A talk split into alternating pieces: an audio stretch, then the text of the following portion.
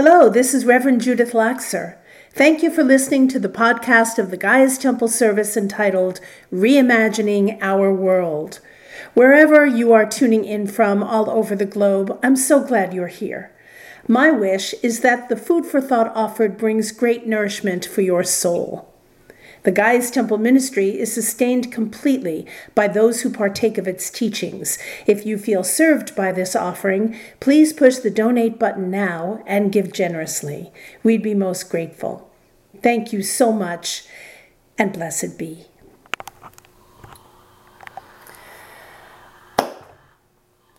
Most of that was just magnificent. Your song is magnificent. I remember when I first heard it, it kind of blew my mind. It's just so deeply beautiful and emotional. Thank you so much, so very, very much. So, before I go into the content of our service today, I want to take this moment to give a special shout out to our listeners who tune in to our audio podcasts through the website or whatever vehicle you can listen to them. And to those who watch our YouTube channel and don't check into this Zoom meeting each month. Uh, you know, each more month, the board of directors uh, for Gaia's Temple, we check the analytics of our cyber presence. And we just wanted to check in and say that we see you and we appreciate you. We are grateful for our international audience all over this continent and Europe, the Middle and Far East. Australia and New Zealand. We've had some Central and South American listeners too. So thank you for tuning in and thereby supporting Gaia's Temple. We are global. That feels really, really good, and we are grateful to you. So thank you so much. So, onward with Valerie Kaur's Revolutionary Love. This year we are learning and practicing, or putting into practice the Principles of Revolutionary Love by Valerie Kaur. Her last name is spelled K A U R. If you haven't checked out her work, you really ought to do it. If you haven't watched her TED Talk, don't miss her TED Talk. It's magnificent.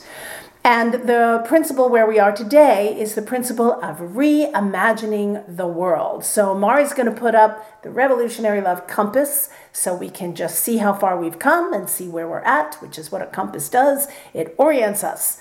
And so we began with um, others by seeing no stranger in the upper left hand corner there. And we started with wonder, went on to grieve, and then to explore the principle of fight.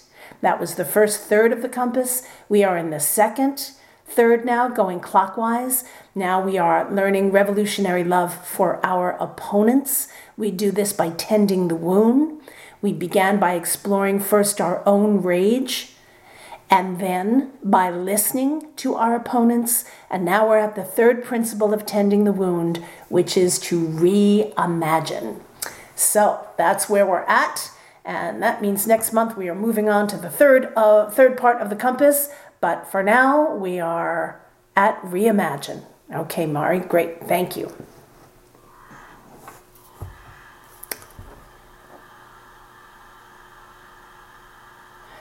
Tending this wound is an interesting process. Whenever it is that we go to tend a wound, we can pretty much be guaranteed that we're going to be facing some pain. We experience pain when we are wounded. When we go back to tend the wound, we are tending that pain. So we're going to feel it again. What we must keep in mind in tending that wound, however, is that we're going back to heal it. And so it is qualitatively different than when a wound is perpetrated upon us or something happens and we become wounded. So we need to keep that in mind because revolutionary love is very, very difficult work. And um, this is a painful part of it reimagining our world, which is what happens now in this principle, is what we do with the information that we gleaned from learning about our own rage and listening to our opponents. Um, and this, all of these principles are active and they should be put into play. They should be put into action. But now we begin to reimagine our world based on the information we have already gleaned. And it's very, very exciting uh, because now we began to implement a new vision. So it's one thing to go back into the deep and the dark and to really stay focused on what's going wrong and how it's not happening. Now we start to turn toward how might it be? And that happens with reimagining the world. So we're going to sing our So Love chant that Oriel Lighton wrote for us because we're singing it every month to remind us of what we're doing and why we're doing it. So Mari will put those words up. Many of you know this. If you don't, I'm sure you'll catch on pretty soon. I'm going to sing it. Make sure you are muted. And here we go. We are sowing, we are growing, we bestow love. We are sowing, we are growing, we bestow love. We are sowing, we are growing, we bestow love. We are part of the solution, so we love, so I love, and we stir the revolution, so we love, so I love. We are sowing, we are growing, we bestow love. We are sowing, we are growing, we bestow love.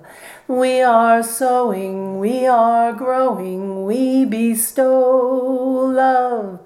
We see mothers, we see brothers, so we love, so I love, and I tend myself and others, so we love, so I love. They are takers and heartbreakers, still we love, so I love. Dare to wonder what lies under, so we love, so I love. We are sowing, we are growing, we bestow love. We are growing, we are growing, we bestow love.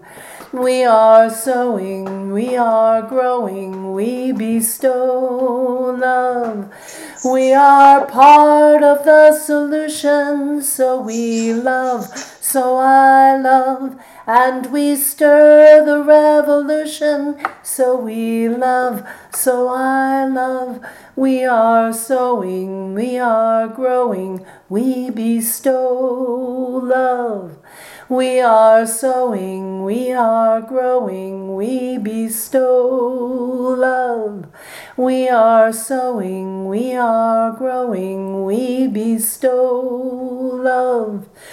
We see mothers, we see brothers, so we love, so I love. And I tend myself and others, so we love, so I love. They are takers and heartbreakers, still we love, so I love. Dare to wonder what lies under, so we love, so I love just the chorus. We are sowing, we are growing, we bestow love. We are sowing, we are growing, we bestow love.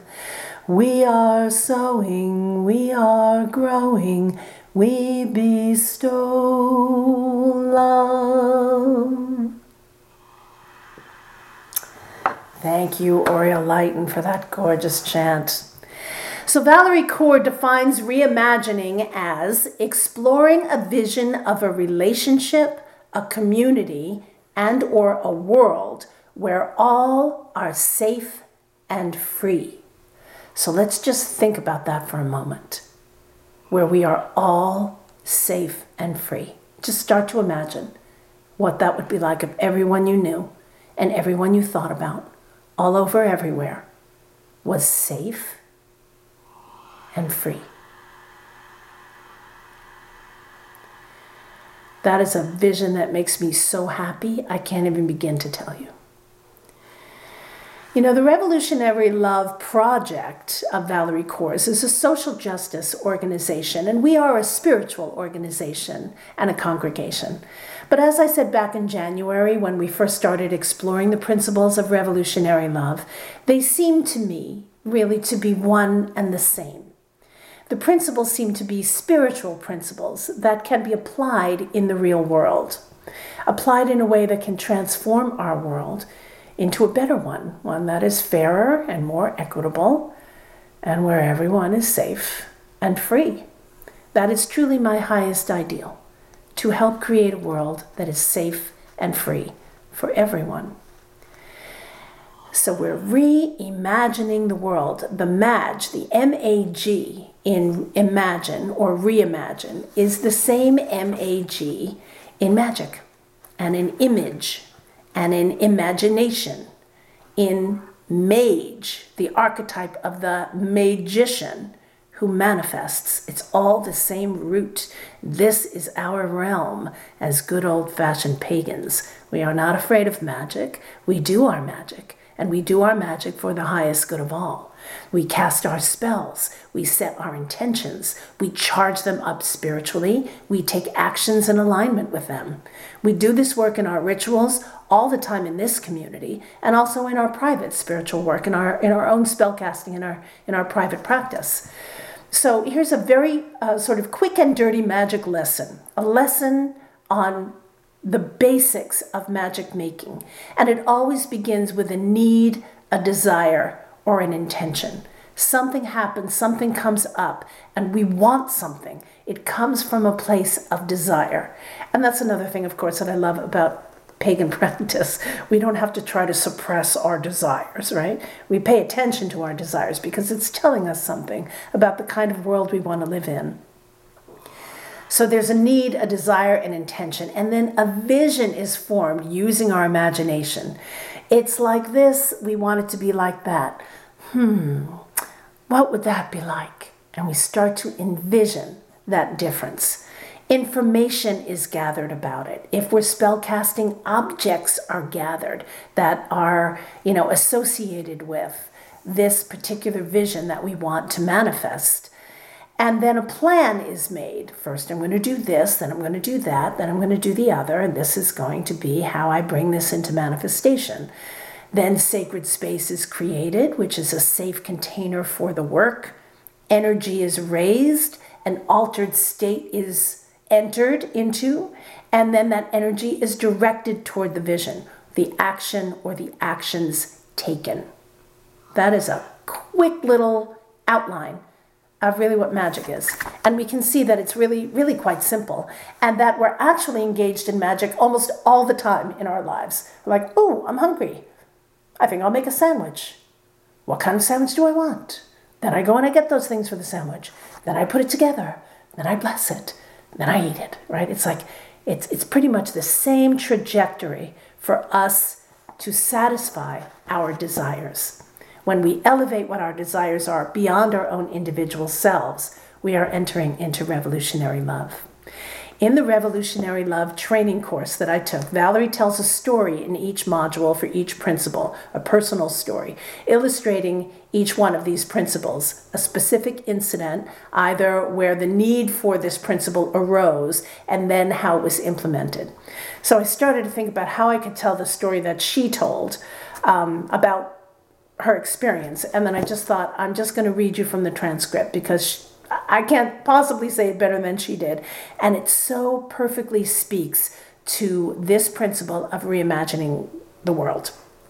So it goes like this. This is Valerie word, Valerie's words. It was a cold night in February.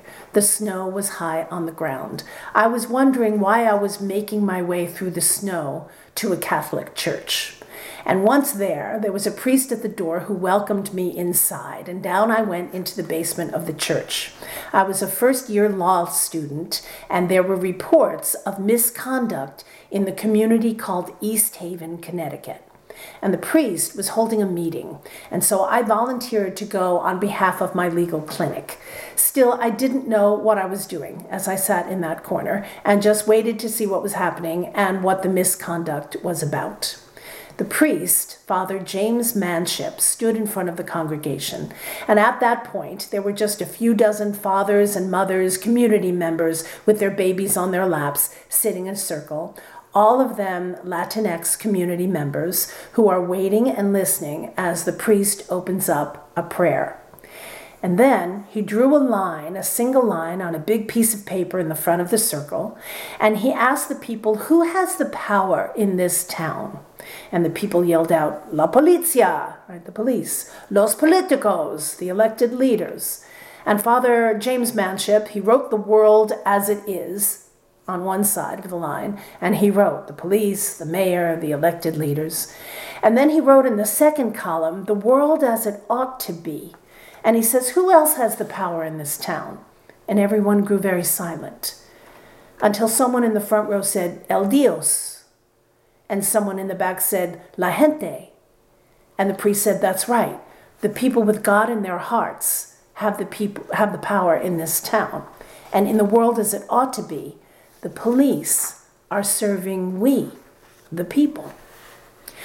Now it's time to hear your stories, he said in Spanish, and one by one, each of those brave people stood up and began to tell their stories, and they pulled back their sleeves to show their scars at the hands of the local police officers. You see, police officers had been stopping Latinx residents without reason, sometimes beating them up, sometimes tasering them, waiting outside storefronts, stalking them home at night. This was a small, sleepy town in Connecticut where the Latinx community was growing at a rapid pace and began to produce anxiety and animosity among the rest of the townspeople, including those who were police officers. And when the priest said, Would you tell your stories in public? they all shook their heads. No, they said, it's far too dangerous.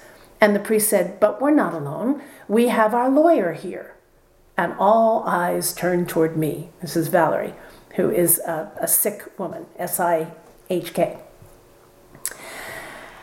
And again, she says, I was a first year law student who had just shown up to a meeting.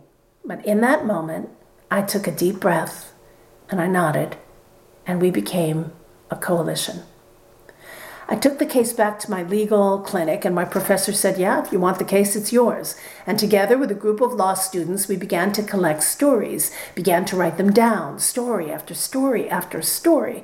And as I was beginning to collect those stories, I remembered what I had once learned about what it means to fight injustice and to listen to one's opponents. Remember that last principle was to listen to the opponents that I couldn't just listen to the stories of the individual shopkeepers and mothers and fathers and the reign of terror that they are surviving, that I also had to turn and lift my gaze to the police officers. And because of the work I had done, and because I was finally able to orient to that uniform and see the human being behind it, I began to understand, looking at their statements, hearing their stories, that it wasn't just a matter of a few bad apples. This was about the culture of the police department. These officers were operating inside an institution that condoned and rewarded officers who targeted Latinx people in police stops and then called on immigration officials to try to deport them.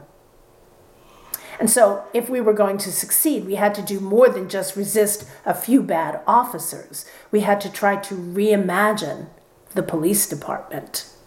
How do we do that? That was a tall order. I remember the night of our first press conference. I knew that we needed to be able to tell these stories in the light of day. So we stayed up all night preparing their testimonies. And in the morning, we all gathered inside the church, and I remembered the stained, I remember the stained glass and the dust motes floating in the sunlight. And I remember the priest standing up and said, Now it's time to pray. And again, I'm a Sikh American in a Christian church, and so I sort of roll my eyes, but I close them and saying, "Oh no, we don't have time to pray. We have to go." And then, just then, the people burst into song. It was a song in Spanish, a song of longing and liberation, a, sor- a song born of grieving and fighting and raging and struggling and rising.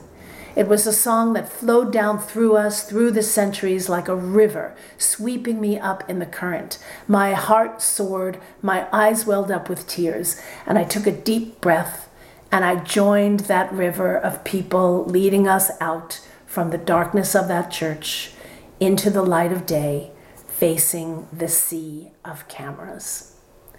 Our people took to the podium and they told their stories. And in that moment, we launched a campaign, a full throated campaign to take on the police department. We got the Department of Justice to open an investigation. This was under the Obama era, so this was only the second such investigation opened by the Obama administration. The first was of Sheriff Joe Arpaio's department in Arizona. I'm not sure I pronounced his name correctly, forgive me for that. And after three years of fighting, three years of fighting and filing and reorganizing and raising up the stories as much as we could, the Justice Department released the results of their investigation. It found that the East Haven Police Department had engaged in widespread bias policing, unconstitutional searches and seizures, and the use of excessive force. Four police officers were arrested on charges of conspiracy, false arrest, excessive force, and obstruction of justice. 10% of the entire force left the department. But that was not the end of our work. Remember, it's not just about resistance or unseating actors, bad actors, from power. This was about changing the culture of the police department. You know what happened next? The priest opened the doors once again. We met in the basement of the church once again, and this time my clinic students, my fellow students, sat with community members and asked them how they would reimagine the police department. And they began to write those ideas down and then translated those ideas into seven demands that were delivered to the Department of Justice. And the Department of Justice pursued six of the seven demands in a monumental consent decree.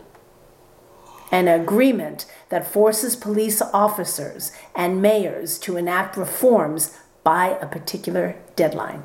And that model was so successful that it was then taken to police departments around the country, from Ferguson to Baltimore. The seventh demand the clinic got on a law.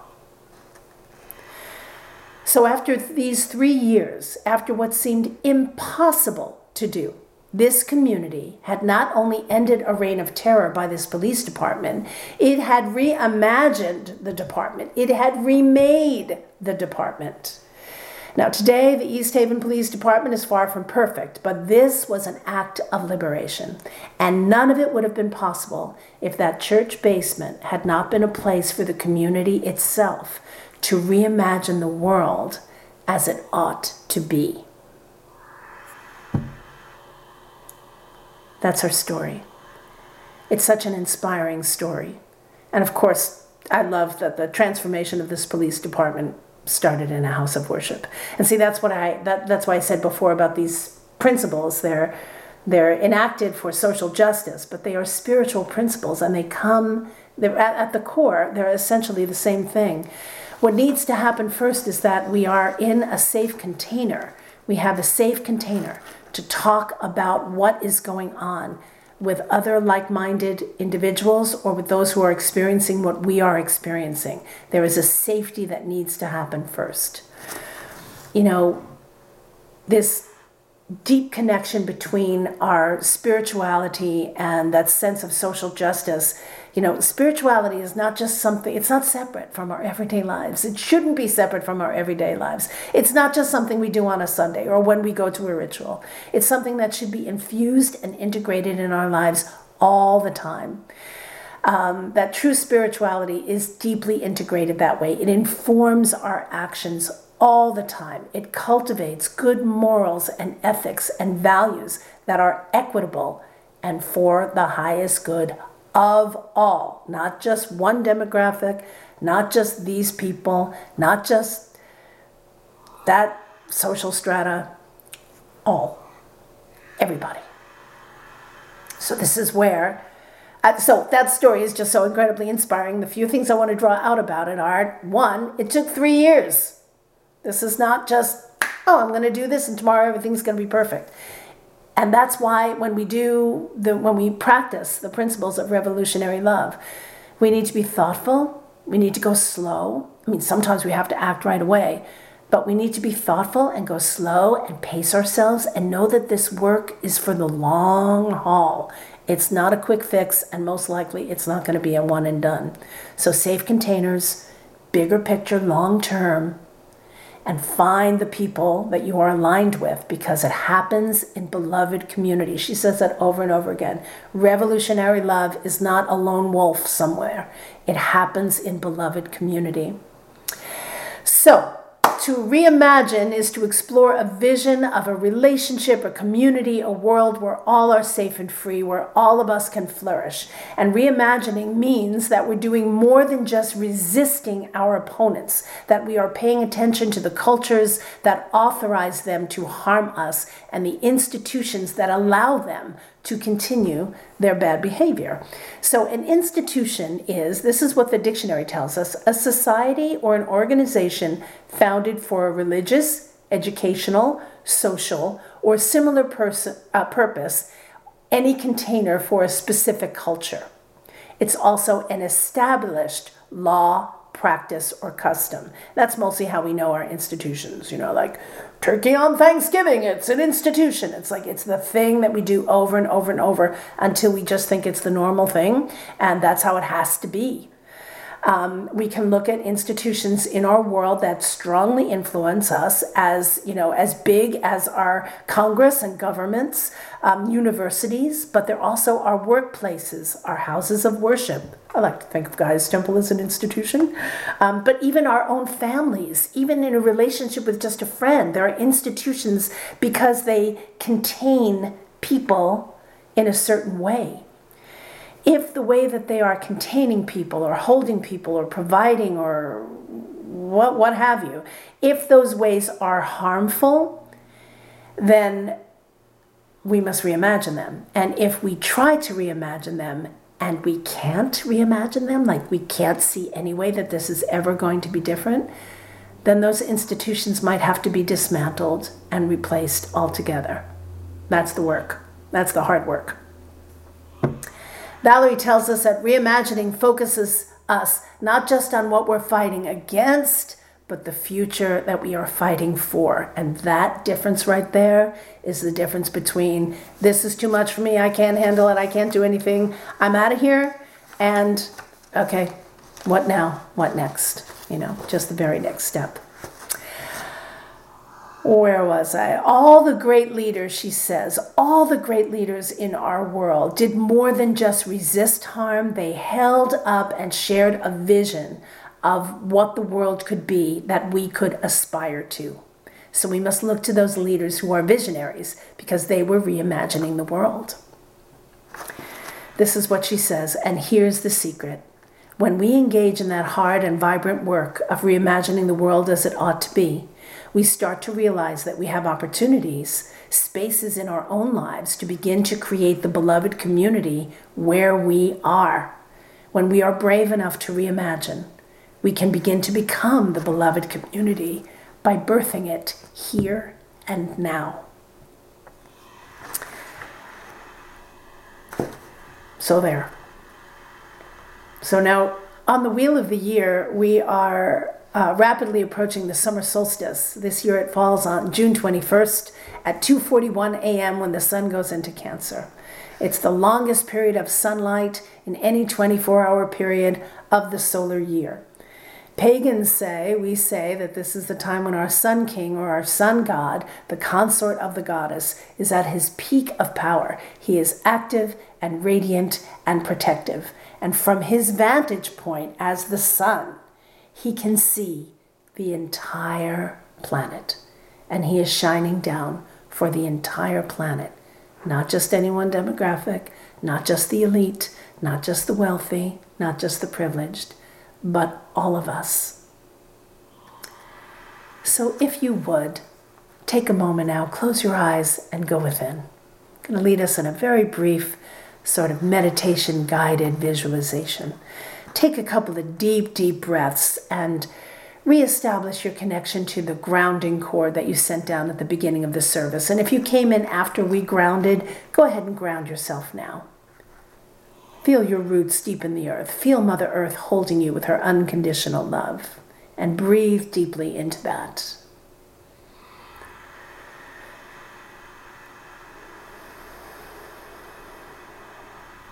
Good. Now bring your attention up to your third eye in the center of your forehead. Imagine it like an actual eye, just like your other two. Go ahead and open it up, looking out into your imagination, and find that you are the sun. You are that shining star, radiating light out into the universe. Just take a moment now to just simply shine.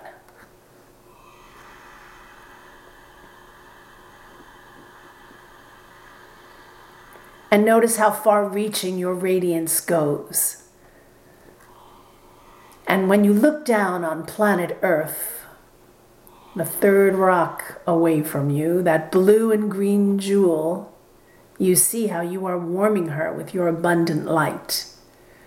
Earth is turning, rotating on her axis, and as she does, your light bathes her, covers her, warms her, and enlivens her and your light shines down everywhere. But there is one particular place that your light reaches right now in this moment, one specific place. And this is the place that needs your transformation, that needs the vision you have of it transformed into something healthy and loving, providing safety and freedom.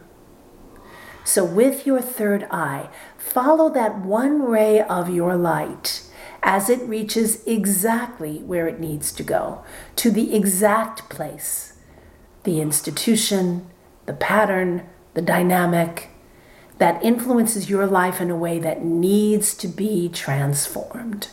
Determine what that place is now.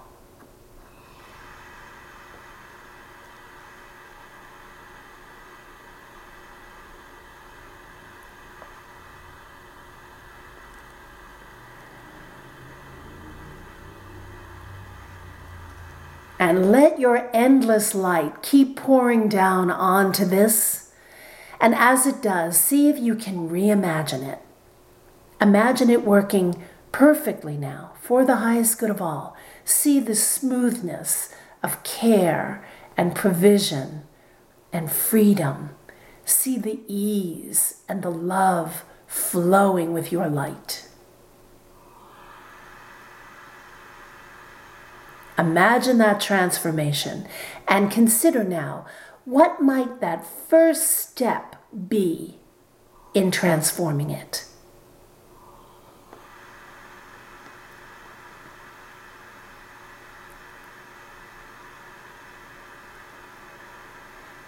Now, if you have tried to reimagine this place transformed and healed, taking care of everyone's needs so they're safe and free, and you can't, this might be one of those places that needs to be dismantled altogether. And consider then now how might you be instrumental in its dismantling?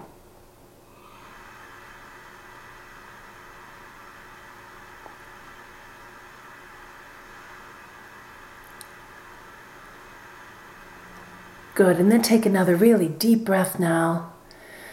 Bring yourself back into your physical body and gently bring yourself back to Gaia's temple and our space here.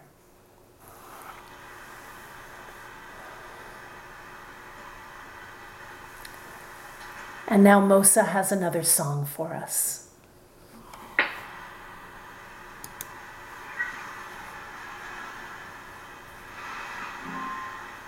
I wrote a number of songs during the lockdown pandemic time, and this was uh, this one came through in April of 2020.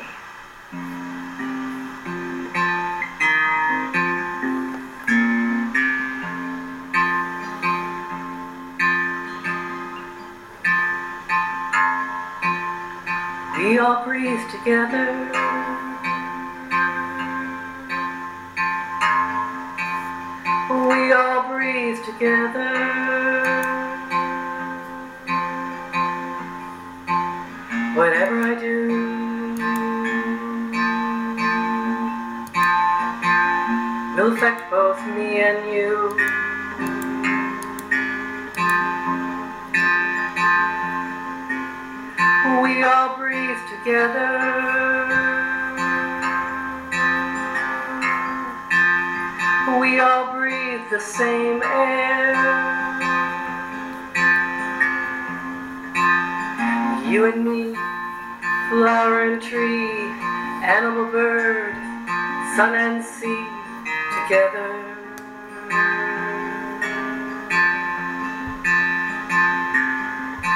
What we focus on will grow.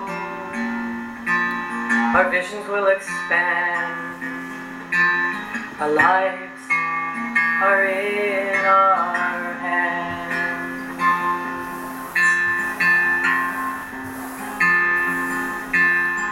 Words we say are power.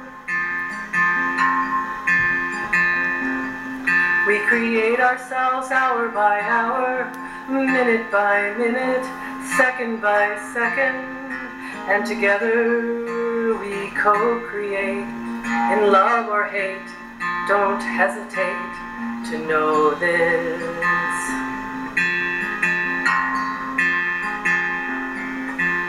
And there's enough to go around.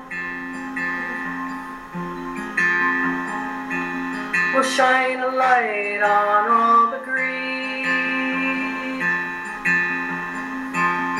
A change of heart to understand. It takes us all to lend a hand. So absolutely everyone gets what they need.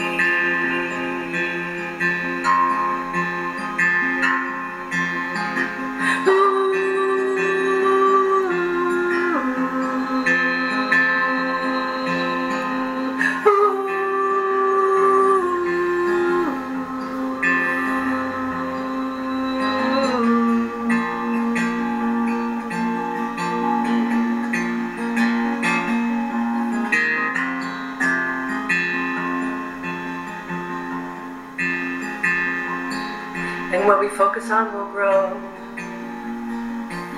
Our visions will expand.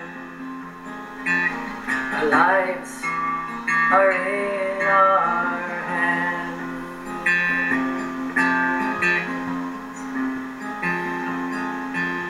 We're all made of the same thing.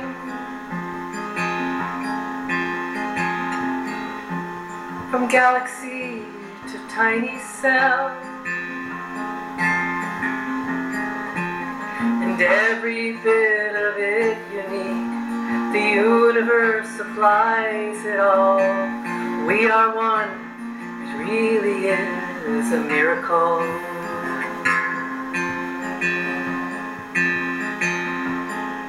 And if we could know the truth of this, our world might not have come undone. Now we have a chance to start anew, to make it a better place for everyone.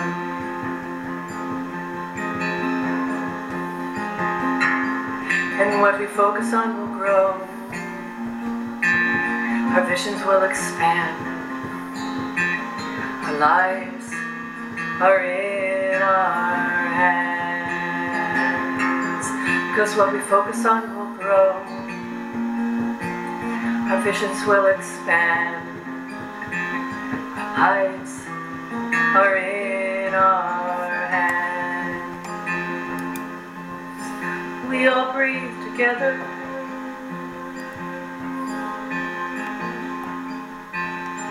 We all breathe together.